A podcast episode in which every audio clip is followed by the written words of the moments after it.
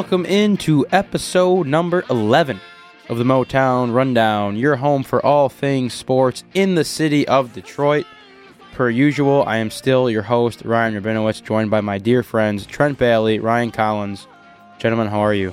Uh, been better. Been better. I don't like to hear that. Was it because of what happened this weekend on Saturday? Yeah, it's tough. It's yeah, tough. I hear you. Trent, Sunday, you Sunday alright? made it a little better. That uh that, that begs the question for me. I wanted to ask you guys. Now, obviously, we're going to talk about the Lions win over Miami on Sunday. Would you trade a Spartans win for a Lions loss? No. I wouldn't No. either. I wouldn't either. I'm sorry. I, I can't Really? say so. No. You're Wait, wait, wait, wait. I, I I'm gonna be an idiot. I completely reread. I definitely would have took a Spartans win this weekend and s- an Alliance loss. Oh, yeah. I'm saying in the sense of I would I would much rather have had The other, uh, the opposite. Yeah, I would much rather. Yeah, I mean, same. obviously, obviously, there's no, there's no hiding that we are, we are two or we are three MSU students. We are MSU Spartan fans. Um, we're not going to get into the game because that's Yeah. not what we do here on the Motown Rundown. It's not the East Lansing Rundown. But I was just thinking, like Saturday, I went to the game. Did you go to the game, Collins? yeah, yeah. And Trent, you were at the game Yes. uh, fall through the rain, the cold, the frostbite, the hypothermia, all that jazz. And like, I, it honestly just killed the move for the weekend. Like, I was watching the Lions, and I was like, you know what? I expected the Lions to win. They did, but I mean, I would have much rather seen the Spartans win on Saturday, and I would have, I would have dealt with the Lions' loss on Sunday, and we would have had a, re- a real fun time Yeah. talking about that Yeah. today. But I don't know. Here's It is what I will is. say about it: is once Felton Davis went down, it's kind of like this season's over. It was- If we was could just so- get this win against Michigan, that'd be sweet, and I won't care. You know, like whatever happens, happens. But oof. The Lions should have lost by 50, and I wouldn't have cared if Michigan State beat Michigan. I Yeah. just the hatred towards Michigan There's definitely And- something. You're right. You're right. Yeah, and the fact that I had about six Michigan fans staying in my apartment that was probably fun. I Yeah, it hosted wasn't two as fun. well. Yeah, yeah. so- yeah, but anyway, nice. despite despite the uh, the losing the losing ways for the MSU Spartans, we do have a team that got their first win of the season recently. The Detroit Red Wings are no longer winless. 4-3 overtime win in Florida over the Panthers on Saturday to I I honestly it didn't really brighten my Saturday at all, but maybe it did for some of you out there. Florida remains the only team in the league without a win this year. Dylan Larkin netting the overtime goal, and as we speak on this podcast right now, the Red Wings are battling the Carolina Hurricanes as Petr Mrazek turns home. Um, not exactly sure how that game's going right now. I don't. Right, I, I really don't One care to nothing in Carolina. Really? Okay. Last time I checked. It's a it's just a weird it's a weird spot to be in when you're recording a podcast because you don't want people are listening to this and you know so as it sits right now at what is it eight fifty four p.m. on a on a Monday yeah, Wings are down one nothing. There's nothing your- new. There's new. there's your update even though when you hear this you already know the score. But anyway, uh, look like the Red Wings are a banged up team. They're still feeling out this this kind of newer wave of players. I mean, starting off the season, I believe they're one five and two. I have to imagine things turn around. I mean, I mean, I'm curious as to what you guys think as far as are the woes here to stay the whole season? Like, is this team really a team that's going to finish dead last, or do you think they turn it around? I don't know. I don't think they have the leadership for this team to really turn it around. I mean, they have guys on this team who've been a part of winning teams. You have Howard, who's was there as for the playoff streak and was a big part of those good teams when he was in the midst. But I, I don't know. I just don't see this Red Wings team. They they're young. They're just so young and they're banged up to start the year. You you don't have Mike Green, who's probably your best defenseman Right. definitely on the offensive end, and you're in a struggle. So I mean, they're really young, and I don't see them getting. They're, they're not going to be as bad as they've been right now because that's absurd. They, it took them how many games to win once? Six, seven, whatever. Yeah, whatever- that's whatever the not going to happen. is. Yeah, that won't happen again. But I think they'll be a bottom three team in their uh, division. Um, this is a very funky team when you just look at it because there is it's a lot of young guys and I don't, it, it is nice that they got the monkey off their backs. You got that first one, you can sort of exhale. You can look at what you did in that game, albeit overtime, but you can you can build off of some things. There's some positives. You got to look at the film. Blashill just keep the locker room focused, you know, because the season it just began. You know, it's a long Right. season, and we're just getting started. I, I find, uh, uh, you know, I, I said it recently on the podcast. I, I find this team fun to watch, and I've gotten some questions about that from from friends, family, whatever. Is like how how do you think a one and fi- one five and two team is fun to watch? And maybe it's just me, but they are going with the youth movement. I think the NHL in general is is transition more to this. It's all speed, it's all skill, and these young guys have that. I mean, they, For they sure, really do. yeah. So I don't know. I mean, I guess I attribute the same thing that the the Tigers are a similar way. I don't think the Tigers this season were as fun to watch as the Red Wings will be, but I mean, will you guys still tune in? Like, do you care, or you already checked out? Yeah, by no means are they unwatchable, in my opinion. I don't know. I know what you're saying, but right now I'm not gonna watch them. I'll be Sure, honest. If yeah. I if they pull up Zadina, I'll watch that game immediately. Right. I, so it'll be interesting what they do over the course of the year. I mean, Blashill's and is already getting heat. He's already Yeah. I- he's uh, that seat's hot. So it's gonna be interesting how that goes over the course of the year. If they continue to struggle this poorly, if they make a change earlier, like during the year.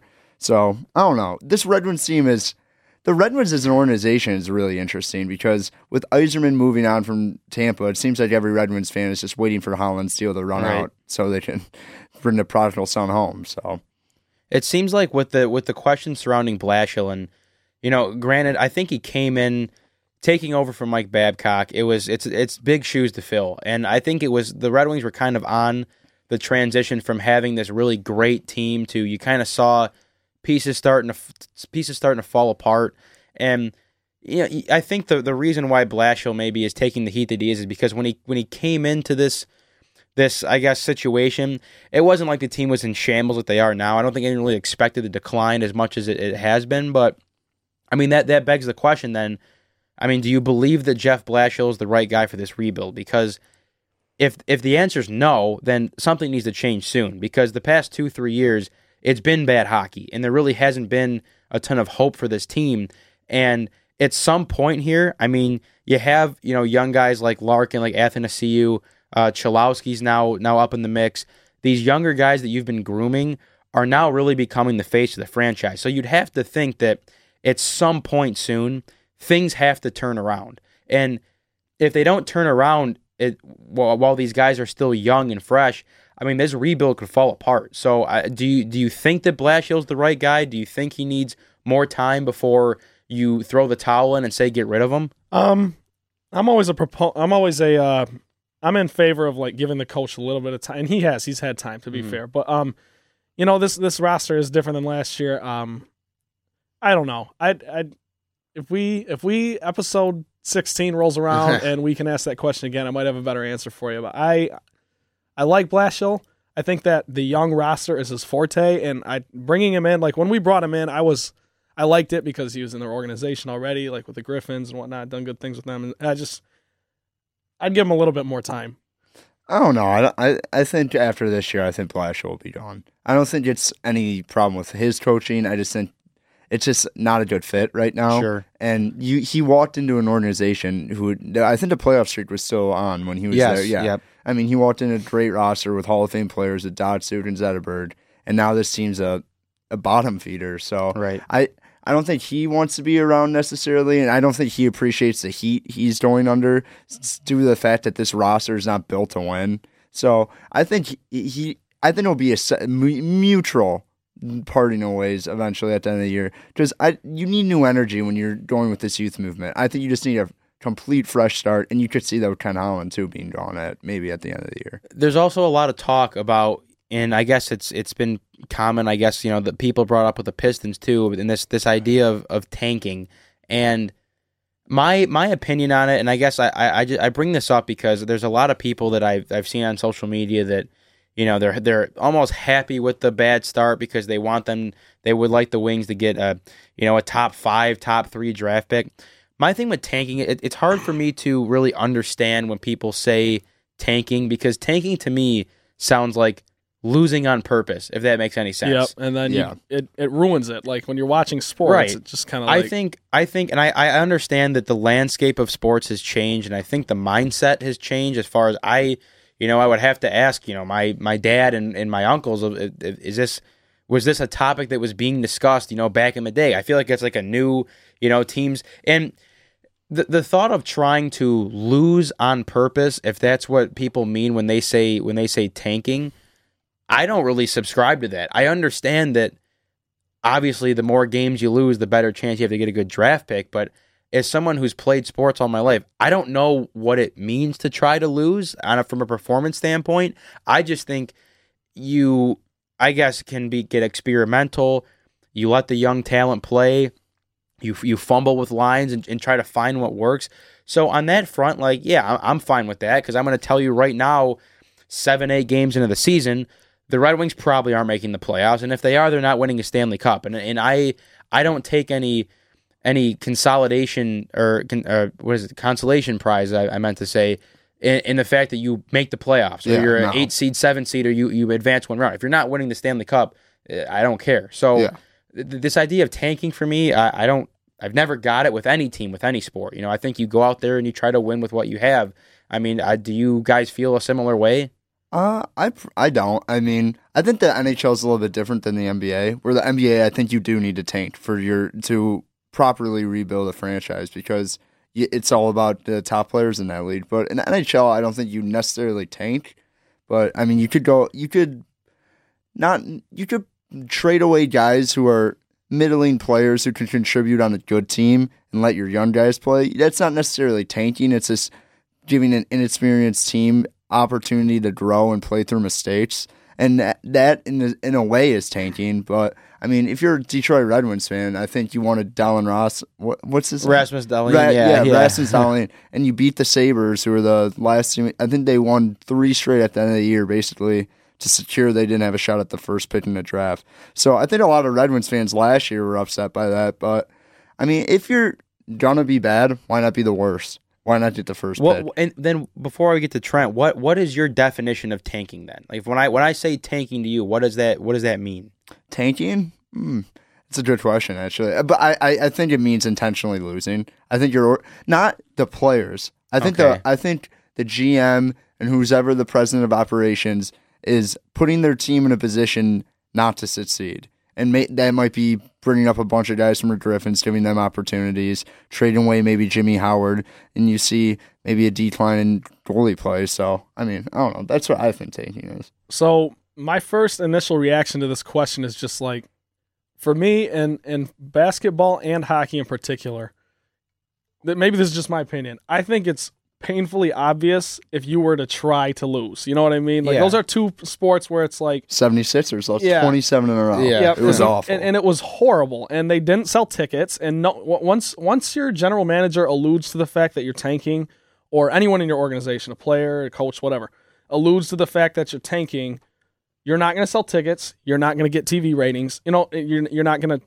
sell merchandise, things like that, because sports are only fun if this is like when people say the NFL's rigged. I don't want to believe the NFL's rigged because then I'm not going to watch. Right? Yeah. Like it's not it's not any fun. So then my thing with tanking is like I I believe that winning is a part of growth. So if if you're bad, like Colin said, if you're bad, you're just you're bad. Like Yeah. be the worst. Yeah. But also like what you said, Ryan, like I I don't know how you can just like intentionally lose or something like that. So for me, my definition of tanking would just be like I mean, you're kind of just rolling with the punches with a bad roster, you know? Like you're not necessarily making moves to try to win because Right. Yeah. but you're not you're not intentionally losing if that makes sense. It- There's there is a gray area there. So Trent's the guy in the fantasy football league who cannot stand a guy who doesn't set his lineup. Absolutely. Yeah, I, I hate it. Yeah. I played a guy like that last week and You're I just will- like, dude, come on, please. Yeah. I paid twenty bucks to be in this league. Can Right. you just care for me? Yeah, admittedly, uh, the the past. I don't know what is going on now that we're on the topic. Before we move into some Pistons talk here, I don't know what is going on with my. I have three fantasy football teams, and I say every single year I'm doing one team, one league, one team, because I I hate having like I'll have a guy on one team who I'm playing in another league, and there's too many games for me to pay attention to. And anyway, there's been like two or three weeks this year where I have had guys in my lineup that have not played. Like I this week on one team I had Carlos Hyde in my lineup and I saw he got traded, Yeah. but I didn't think anything of it. And I had Melvin Gordon in another lineup and he didn't play. Like I don't because when I wake up on on Sunday morning, we have the green and white report at 11 a.m. Probably triple plug there. from the I night just before. I just I don't I have no I have no wherewithal to like look at I literally set my lineup on Tuesday. Yeah. Like after the Monday night game and the lineup resets, I set it on Tuesday. I make my waiver wire claims. I throw out trade proposals that nobody else responds to. That's just the leagues that I play in, and then I leave it. And if I see a guy that's that's listed as out, obviously I don't play him. But my Questionable, questionable guys, yep, it's like okay, they'll probably play. So I don't know. That's just I can't believe it's, it's been happening to me this I've year. been terrible in fantasy this year, but I think my biggest problem I would be a terrible GM just for just to the fact that I have like too much belief in my picks. I'm like, you know what, guys? Yeah. May- maybe this guy can turn it around. Maybe Marvin Jones is a bid week. I'm not getting rid of him yet. Yeah. That- so I'm in a 16 man league, which What? is just Wow. outrageous. I know. Wait, so, and I had the second overall pick, and I got Le'Veon Bell before Oh, all this stuff tough. started happening.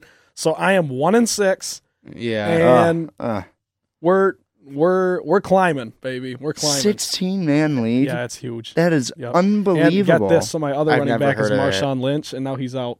I've He's on never even heard of a 16 man league. Oh, it's Who awful. do you have? Do you have like tight ends that are just not playing that are in your lineup? Yeah, I have Luke Wilson on my roster. Oh, my. Oh, wow. okay, okay. We'll move on. That is Yeah, that is yeah. unbelievable. We Yeah. started Okay. at 12, and then every year we, you know, you gotta have an even number, so we Sure. just added two and Jesus two and Christ. 16. well, and we'll we'll drop the fantasy football talk for now. Well, let's move on to the Pistons because the Pistons have off to a, if you can call it a hot start through two games, two and zero on the year, beating the Nets at home, one hundred three to hundred, the season opener, and they top the Bulls on the road, one eighteen to one sixteen. Tuesday, so tomorrow for us, they will take on the Sixers at home.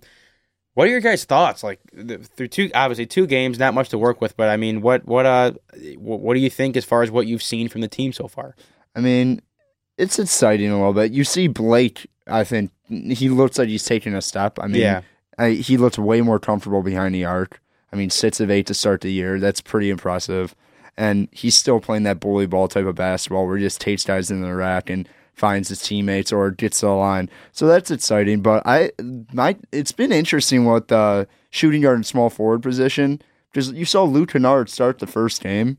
And then when Reggie Bullock and uh, Stanley got back, he didn't play at all in Chicago. So Yeah. that was interesting to see. I thought Dwane Casey might play his younger players a little bit more. You saw Langston Galloway get more minutes there, so that was interesting. But uh, I think they, I mean, they honestly could have lost both these games, and Yeah. they they were in control of both of them. So that's a thing to take a look at with Casey being new. I think he's trying to figure out what he likes to do late game. First game, you saw Reggie Jackson being Reggie Jackson at the end of the games, and the second game. I think they kind of almost gave that game away, but Blake settled them down. So, I mean, not too optimistic. I expect I, I would expect them to beat these two teams to start the year, but there's bright spots. I mean, y there's things to be excited about. I mean, Blake looks like an all star so far to start the year, Yeah. but it's been two games, so I don't know why I just said that. Um, two and zero on paper. Obviously, that feels awesome. But then Yeah. you look at the plus five victory margin in both games, and the thing is, like you you alluded to this. Um, they were in control with about four minutes left of each game. You know, up seven. I think they were up, eight, with like Yeah. a minute left in Chicago when they Yeah, almost gave that, that game was away. ridiculous. But you know, getting getting the team to the finish line, I guess that's all that matters. So two and zero. Um, Blake definitely looks like a top five player in the East. You're talking about you know Giannis, Kemba, Joel Embiid, That's uh, Kawhi Leonard, maybe Kyrie, but Blake is right in there. He's top 5 Mhm. He's doing great. Drummond is gonna win another rebounding title. I think he's just a monster. The only reason he didn't play as much in Chicago is because he got in foul trouble. drumming in his hairy But- shoulders. I Yeah. love it. Um, Reggie looks right. That's probably the biggest positive for me so far because coming in, Reggie, I was concerned. Um, you know, there was Dwane Casey said he feared he might have came back Yeah. a little too early, but he he looks 18 and a half points, five assists to two turnovers. what did you think about him and Ish playing together? I They- don't hate it, and I it look. It, I mean, it looks fine. They they Reggie Reggie can play the two. I feel like It was interesting though. They played like I think over twenty minutes together Yeah. uh, in Chicago, so that's an interesting like topic to look at as the season goes on. Ish Ish is unselfish, and then Reggie's never seen a shot he doesn't like. right. So Yeah. I it, it works. It does work when you slide Reggie to the two. It it's worked so far. And honestly, I read a, I read an article. Uh, Coach Casey said that was the reason Kennard didn't get in is because that that rotation was working well, and then the flow of Bullock and Stanley playing well together. Just it, Yeah. Luke, he just didn't feel the need to put Kennard in there. Do you feel that? And I know that this this has come up last year as far as when you look at guys that the Pistons quote unquote needed to trade. Is Reggie Jackson the long term point guard here for the Pistons? No. Um, I, it's tough to say because he he is a little injury prone at this point. He hasn't played a full season since 2000 and either 15 or 16. I don't know, but it's been a couple years, and uh, I just with my with me with Reggie, it's like you have to be careful what you wish for. I remember last year there was and the past two years actually there was trade rumors for Kemba Walker, and I said if Mhm. you can get that deal done, get it done. Yeah. They didn't. And I Reggie's good enough. He's averaging 18 and a half, like I said. Um, and I think that'll stay consistent. And if he can stay healthy, which is a big if, um, I, I don't see why you would trade him because you also got Point Blake, like Collins likes to say. Um, and it works, you know, it works. They're 2 0 right now. Um, the big test is coming up. But long term, though, Reggie, I I like him a lot. I think he'll be fine. I But I, I can, if there was a better situation or a better opportunity to get maybe a step up at the point guard position, I wouldn't be opposed. I, I don't think he's a long term solution if they want to go and win a championship because he's he's clearly overpaid and he's gonna get paid. The, the way this deal works out is where it's backloaded, so he gets paid more at the end of his contract, which doesn't make much sense to me. But it's I don't know. I mean, you saw last year the rumors of him being traded for two years ago. The rumors of Reggie being traded for Rubio. I mm-hmm. think a lot of Pistons would rather have Rubio as their point guard right now than Reggie Jackson. But I mean, he they immediately people are saying, "Oh, this is a bad contract." Now it's an expiring deal. So Yeah. after this year, he's out one more year after this year, and a lot. I mean, 16, 18 million dollars comes off the cap. So, and you still got you. uh, Blake has two more years after that. Andre has two more years after that. So it'll be interesting what to see they do in that free agency class. But I mean, I think this draft they got to go out and get a point guard. I it's just I you he Reggie is a good player and solid player, but he's not going to take you anywhere special. He'll take you the most he's going to take you to is the sixth seed in the East. I just think in general, looking at the the first two games, I think the energy level is better, and I, I think Reggie is a part of that because you know it, it hurt losing Reggie down the stretch last year because there could have been hopes of getting into the playoffs. Not that they would have done anything, but I mean, one thing I love from Dwane Casey that I've seen already is you know Stanley played 30 minutes against the Bulls. Like Yeah, that's, that's what I want to Yeah. see. Yeah. And- and That's he- what you brought him here to do. Exactly, and and I think he's you know he said at the beginning of the year that the, he he likes a guy like Stanley Johnson. He's going to give him time. And granted, Kennard didn't play against the Bulls, but I, I I think you have the Pistons are funny in a sense of these young guys they have like. like a guy like Stanley, he's been in the league for a couple of years. You know, he he was a pretty high draft pick, and and I think people are are getting anxious to see what he really can do. So I'm glad that he got 30 minutes against the against the Bulls. I, I think that he deserves to play those minutes, and he'll he'll just get better with time because he's a freak athlete Yeah. and and and he's solid. But I, you know, I, I think as far as as far as the Pistons stack up against the rest of the league, I guess we can just stay with the East. I mean, you guys have I'm sure been watching NBA basketball the first few games. I mean, from what you've seen, uh, do you do you hold true that the Pistons are a legit, you know, middle of the pack team in the East that, that should, in my opinion, they should be, you know, at minimum a, a four or five seed. I mean, from what you guys have seen so far, and get, I grant it's only been two games for the Pistons, but I mean, how do you feel about that take? I mean, I get it, but I think you're going to find out this week. I mean, they play Philly and Boston both at home this week, so you'll get to see them against the best teams in the East. But when I, I looked at this team, and I was a little, I mean, Reggie played a lot of minutes. I was really surprised to see that. I think he played over 30 minutes Yeah. both games. That was pretty interesting to see. But I might have just bashed Reggie, but Reggie's better than Ish Smith. I that's the worst take I think in Detroit. Like last year, last Yeah. couple of years, that Reggie like Ish can get it done without Reg. No, he can't. Reggie, he might make some bad decisions late game, but he also will win you two or three games at least. And Right. so I I don't know, but I think this team is probably their ceiling is probably the five seed.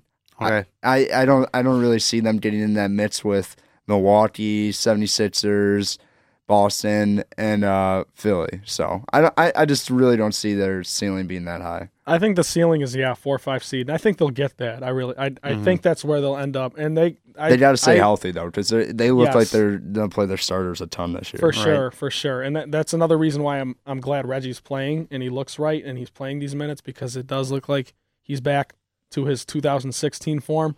But um, yeah, I I don't know. I like you said they play Boston twice in the next two weeks and Philly this week, and uh, you're gonna find out quick if they can really hang with the top dogs in the East. By no means would I be surprised if the Pistons do beat the the Sixers. Oh, and the- I wouldn't be Boston surprised at all if they were like four and zero, but I wouldn't put all my stock on the Pistons because you saw a hot start last year and You're you right. saw what happened. Yeah. So, um, yeah, I I think that I I do think we're gonna make the playoffs after seeing these first two games. You know, I, I predicted that coming into the season, but after seeing the first two games and Casey's style, the run and gun, and the young the young guys playing well, Drummond being a monster, Griffin playing through Blake, you know, things like that. I, after seeing that, I think in this in this Eastern Conference, the Pistons have to make the playoffs, and they will.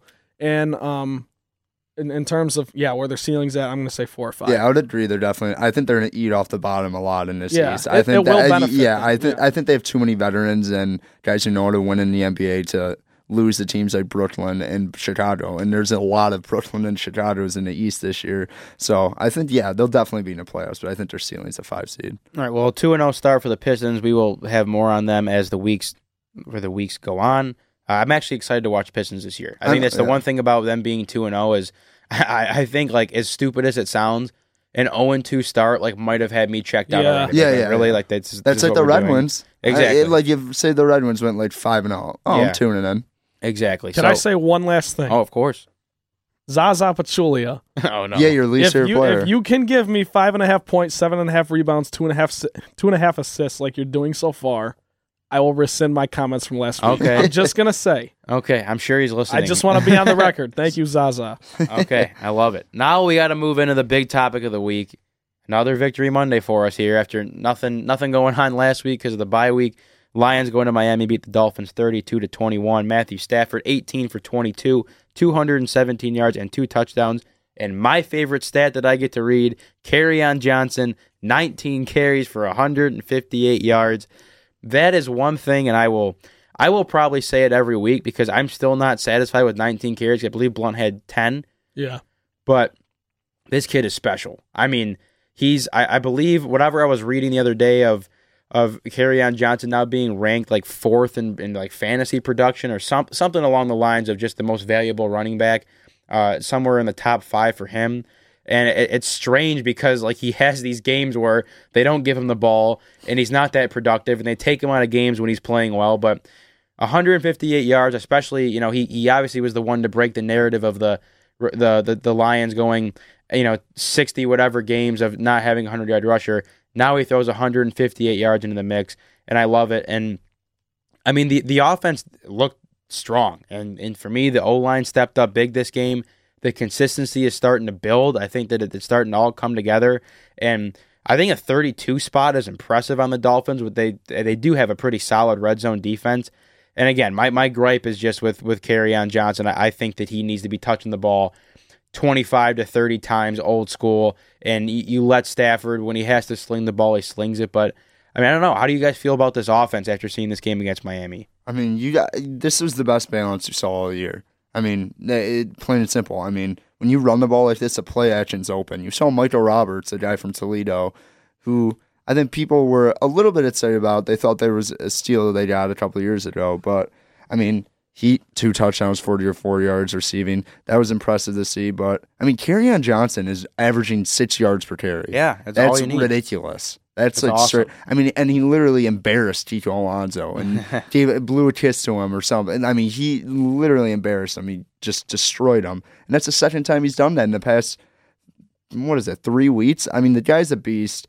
I mean, he looks special. I actually do like how they split the carries with him and LeGarrette Blount because I you the running back position is so like you don't want someone carrying the ball 38 times a game Yeah, and just fair. being like dead and bruised. You want someone to have that juice in the fourth quarter. So I like how they use that. Interesting that Theo Riddick got inactive this week, though. Yeah, well, Abdullah got what he got one carry for Abdullah. One Yeah, carry yeah. for one yard. yeah. Um, to say real quick about Blount, 50, 10 carries for 50 yards and a touchdown. That is your trademark Lions running back for the last 10 years, right? right. Then Kerryon Johnson. I just want to elaborate on this for a second. Like you said, Ryan, 19 for 158. I want to repeat what you said a couple weeks ago. Hand your boy the ball. Yes, it's sir. that simple. Yes, it's sir. 444 total yards this season. So if you're going to the casino this week, play, play the number four. Um, that lead, that leads all rookies. Like, let's think about this for a second. All rookie. That's Saquon Barkley. That's Nick Chubb. That's Sony Michel. Like, these are all guys in good systems, except Mm-hmm. you know Chubb, arguably. But um, his 6.4 yards per carry leads, or it's second in the entire NFL. This is a league with Todd Gurley. Well, he's actually ahead of him, but you get what I'm saying. Kareem Hunt, Exactly. Yeah, these yeah. kinds of guys. on Johnson is the real deal, and if he keeps this up, he will have a legit case for Rookie of the Year because Saquon Barkley is not going to win any games Right. and that'll be the biggest thing that Johnson will have over him. So, and this is just an interesting stat to me. In wins, Kerryon is now averaging 15 carries per game, and in losses, seven. Mm-hmm. Like Yeah. that that that is such obvious proof It that is. you need to hand your boy the ball. Yeah, and and I, I, I don't know what more you need to see. I remember saying a couple weeks ago when we were talking about San Francisco, and you look at you know when they when they had one over the Patriots, that was the first thing I brought up was the you know Kerryon Johnson had you know maybe like fifteen to eighteen carries in that window, and against San Francisco was like I don't know nine maybe something along that line. Like I so that's the the proof is in the pudding there. But I, I the thing that, that that troubles me here, and maybe just the pessimist in me, Brock Osweiler played quarterback for the Miami Dolphins, and even if Ryan Tannehill were to play. I'm a, I like Ryan Tannehill. I, I like his work ethic. I like you know what he has to offer, but he's not a top tier quarterback. And again, maybe it's just the pessimist in me. Do you consider this a quality win against the Dolphins this week? It's so iffy. You don't really know because the Dolphins really haven't like beat anyone good. Yeah, But like Osweiler like didn't play bad, and I don't. I he didn't look like a like a backup quarterback. I didn't think there was really a difference between him and Tannehill playing this week. I think both are probably about equal. But I I mean, it's really tough to look at because I think you can look back and this Dolphins team could finish six and ten, or could finish nine and seven. So I don't. It's kind of difficult to juggle, but I do look at it as a quality win because I think for the first time all year, you really saw a team. Other than that Patriots team, I think you saw that formula during uh, that night game against the Patriots. I mean, they dominated time of possession. They were able to run the football. So I think that's an impressive thing, and that's something to build on. Definitely. To address the question about Osweiler, um, he did have a few good throws. He had he had a great throw actually to Danny Amendola for that touchdown. Yeah, that a was great that was, nice. that was a nice. But ball. um, to be honest, quality win, blowout win, close win, controversial win. It's a win. You know, the Lions are three and three now. That was a much needed win. It was That very game was never close either. Yeah, it wasn't. They- I- they led the whole time. Yeah, Yeah. beautiful. and it was it was a very important win. This team now has some momentum, so I, I think it was it was a good good win, quality win. I will say yes. What are your What are your takeaways from the defense? Because I I think you know the offense has proven that it, it can when it when it's working and the all the parts are, are, are moving in the offense, it works as long as again our boys getting the ball. Um, defensively, you know, again, uh, Matt Patricia was very adamant on not answering questions about Ziggy Ansah this week in his presser. I mean, is, is the defense made strides from the bye week? Uh, I mean, definitely. I mean, the interior looked a lot better. I think this week. I mean, Ricky Jean Francois had two sacks. That's pretty. I, I don't. You haven't seen that production out of a DT all year, so that was good to see for their interior line. Jarrad Davis actually had a pretty good game. I think he led the team in tackles with seven. So I mean, that's pretty impressive to see. I think their biggest. I don't. The outside and exterior is not really worrisome to me. I think they'll be fine there. I think Kennard's a good spot. If you get Ziggy healthy, they'll be fine. And your cornerbacks and secondary is pretty solid. They're it's solid secondary in NFL. I think it's all about them, Jarrad Davis and the interior of that defensive line. And if that's if they're able to perform, I think this defense will probably be around middle of the pack, maybe a little bit better than that in this league. And I think that's all you're gonna need if the offense plays like they did on Sunday. Jarrad Davis must be listening to the show because he responded to both of you guys, um, and as he should have. Uh, he, I, he probably has best game as a pro: seven tackles, one tackle for a loss, a sack, and a 91 flat defensive rating against the Dolphins. That's pretty rock Their solid. Their run defense is pretty good. I think Kenyon Drake. I think they only had 100 yards Yeah. running, and I think Yeah. one of it was a 60 yard run. Yeah, he did Drake. break that large, and I, which also hurts. I did not play him in my fantasy lineup, but whatever. and Frank Gore coming off that big game against Chicago too. You know, they, Yeah. they had things to build on, and the Lions shut them down except for that one run. And then also, I just want to mention Romeo Okwara one more time. He continues to impress me. Six tackles, two for a loss, and a sack. This is the guy they brought in for Zettel. He's playing great. Also, the Bama boys. I'm going to start calling them that. I like it. A'Shawn Robinson and Da'Shawn Hand. They uh, had a 90.8 rating and an 89.9 rating, respectively. Um, Quandre Diggs flying around up there. He's balling out with a broken hand. Love to see that. That is that just screams Detroit. And then Ricky Jean Francois had the fifth two sack game for a Lions player this season, and that is the most in the NFL. So Pretty solid week from the defense. Now, going back to my question, and I, I might be a bit redundant, and, and back to the quality win, and I don't want to focus on the on the Dolphins so much anymore, but and, and I feel like we do this every year, and we've we've done it on this show so far, where you know the Lions are up and they're down, they're up and they're down, and you're not sure, you know, they're they're beating teams they shouldn't and losing Yeah. to teams, whatever. Um, I guess my question is after this after this win. I mean, I, I guess I just want to know where your head's at. Are you still skeptical of this team? Is it hard for you to hang your head on this win? and go, you know what? They they were rolling into the bye week to an extent. They they you know had some time to rest, make adjustments. They get a big win on the road in Miami, and by big I mean they, for all intents and purposes, blew out Miami in many aspects of that game. Are you still skeptical, or is it time to just completely buy in and no more excuses, and then this team should go full tilt, win the division, into the playoffs, all that jazz? Still skeptical, but I was pretty impressed by Patricia's coaching job coming out of the bye. I mean, they looked ready and they dominated that game. And I think I, I think the thing I was most impressed. I mean, Stafford played really good, and he's played really good Yeah. the last five games. I I think he's had a passer rating over hundred the last five games, which leads NFL and actively and is a Detroit Lions record. But eight different receivers caught the ball on Sunday Mm-hmm. spreading it out like that is like crazy. I mean, the most the Golden Tate had four receptions. That was the most out of any receiver. Everybody who was targeted had a catch. That, yeah, that's pretty impressive to see. But I mean, I wouldn't go around and say this team's a ten and six team yet. I mean, you beat Seattle, and then you get into that division meet, and the division's right in front of them. I will say that. Yeah. I mean, they could easily win this division. I truly believe that, though. This division race is pretty tight.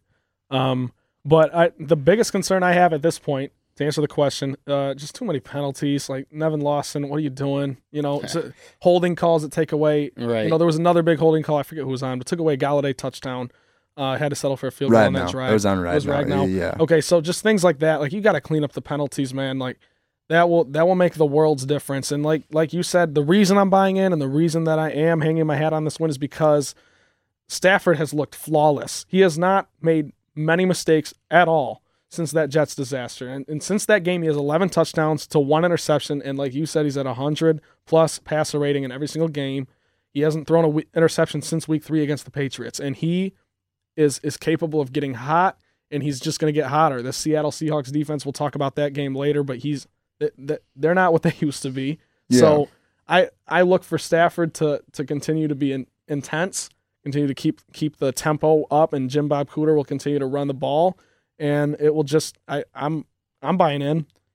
I I, I want to talk division now because as you brought up, Trent, like I am maybe more so than any other season. I cannot wait to get into playing the playing the Vikings, playing the Bears, playing the Packers again.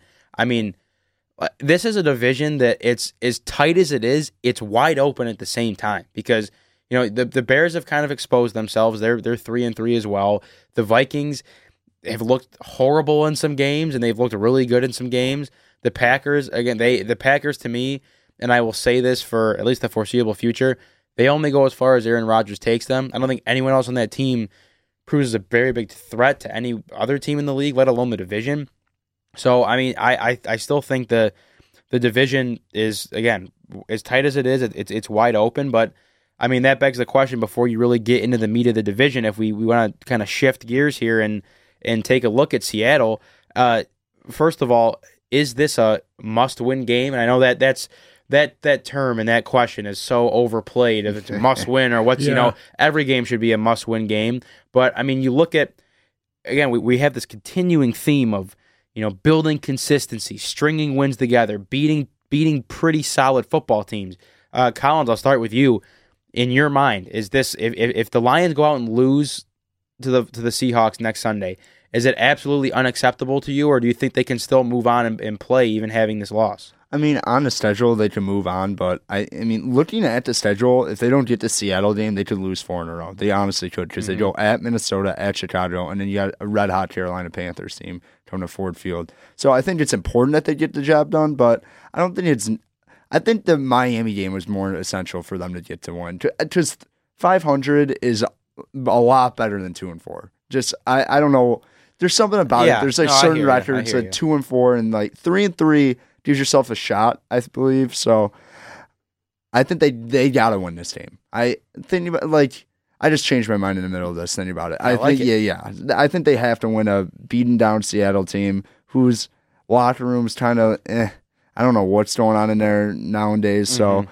I mean they still have Russell Wilson and that's always a threat. So they it's with Ford Field behind them, you got to win this game because I you I don't expect the Lions to go to Minnesota and to to Chicago and sweep that slate, and I think that's the type of thing they're going to need if they want to make the playoffs. Yeah, um, I agree.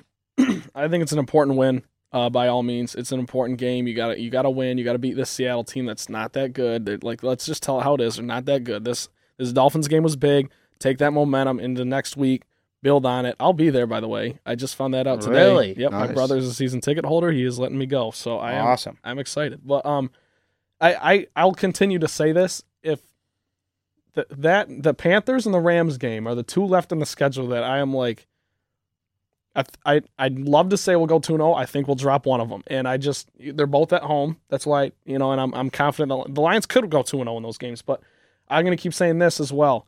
You got the Bills and the Cardinals, two of the worst teams in the NFL mm-hmm. in the last four weeks. If you're 500, around 500 going into those games, I think those games become huge.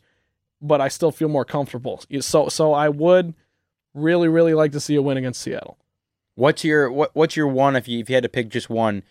Your key to it because Seattle Seattle's a funny team again. Again, like we I, th- I just thought Seattle was like some bad team. I mean, they're three and three too, so they're Yeah. still fighting for Yeah. their It's playoff. just you know you, you think when you think Seattle you think uh, you know this this unbelievable defense which they're I mean they're they're really not anymore and I guess you know yeah with, with Russell Wilson I'm not as high on him as other people are but he's still a threat so if you if you have to pick one key to to to win this game what is it for you guys It's I think it's Russell Wilson's only. I think the last two years it's basically been behind a broken offensive line in Seattle. Russell Wilson's basically running for his life and creating an offense with a decent receivers. Tyler Lockett can stretch you downfield, but I think the key to the Lions is that they don't. Tyler Lockett doesn't get behind them. I think Slay's got to have a little bit better of a game than he's had the last two weeks. I think he's had.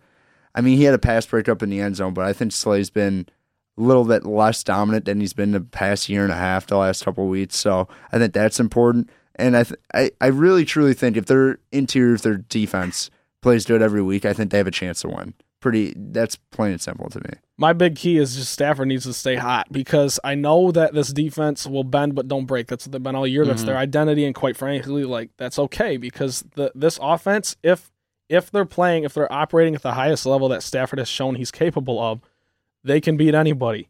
And it's for me, it's like you know the the um the Tate Jones Golladay trio was coming off probably their quietest game of the season right and I don't think that's very that part part of that is an attribute to on Johnson. Like let's let's be honest, he was the you know the run game was working. They're handing it off to him, controlling time of possession. One thing And- about I, I don't want to interrupt Oh, you, Trent, but one thing about the run game that they did do this week, they shuffled out offensive linemen a lot. They Mhm. said they did that due to the heat. I wonder if they do that this week, just because they were so successful. Sorry, but I just No, you're good. Yeah, like Kenny Kenny Yeah. Wiggins stepping in for TJ Yeah. Lang the past few weeks. He got those snaps and he he feels confident now. So yeah, um, I I would just say Stafford needs to continue to lead this team. Don't make many mistakes. Russell Wilson is going to make a couple plays where you're like, okay, you can't do anything about that. You know, he's how tall is he? Like know. six feet tall. Isaiah Lewis Maybe. knows that. He- so he's six feet tall, and A'Shawn Robinson six four and three thirty, and he's coming as fast as he. can. You know, like I, Yeah. I get it. Russell's gonna make a couple plays, but Stafford's gonna outball him, I think. And uh, yeah, that's to me. To me, that is the biggest the biggest key to the win is Matt Stafford. All right, now as we get to segue, as, as Trent is Trent is uh, foreshadowing a win for the Lions here. This is something, admittedly, we should have done since week one. I don't know why I didn't think of it, but now I oh I cannot wait to put, to, to cue this song up. It is time for the first time here on the Motown Rundown. Chills. It's the picks, and it's literally just one pick because we only care about one team here on the show. The Seattle Seahawks are visiting Ford Field on Sunday at 1 p.m. The opening spread, the Lions are favored by 3, the over under 49 and a half. So, we're going to start keeping track of this because if you guys are screwing up and Trent starts out 0 and 6, he's going to get some heat for it on the show. There's a good chance that happens. I'm we just can gonna say. we can we can maybe figure out some some side bet here over how we finish at the end of the year, but I'll kick it off here. My pick, I'll give you the score. I've got Lions 27, Seahawks 23. That is a Lions to cover. And I guess if my math is correct, that's a that's a 50 point game there. so I'm taking the over because life is too short to bet the under. Uh-huh. Lions 27, Seahawks 23. Ryan Collins on the clock. I'm going to take the Lions to cover, and it's this team's going way over. Okay. Way over. Okay. I like the Lions 42 35. Wow, I think it makes me feel terrible about Way my pick. Way over. Let's go. I'm gonna agree with you guys. Lions are covering. They're gonna win 34-24. I'm so I'm saying over. I'm saying a high score game.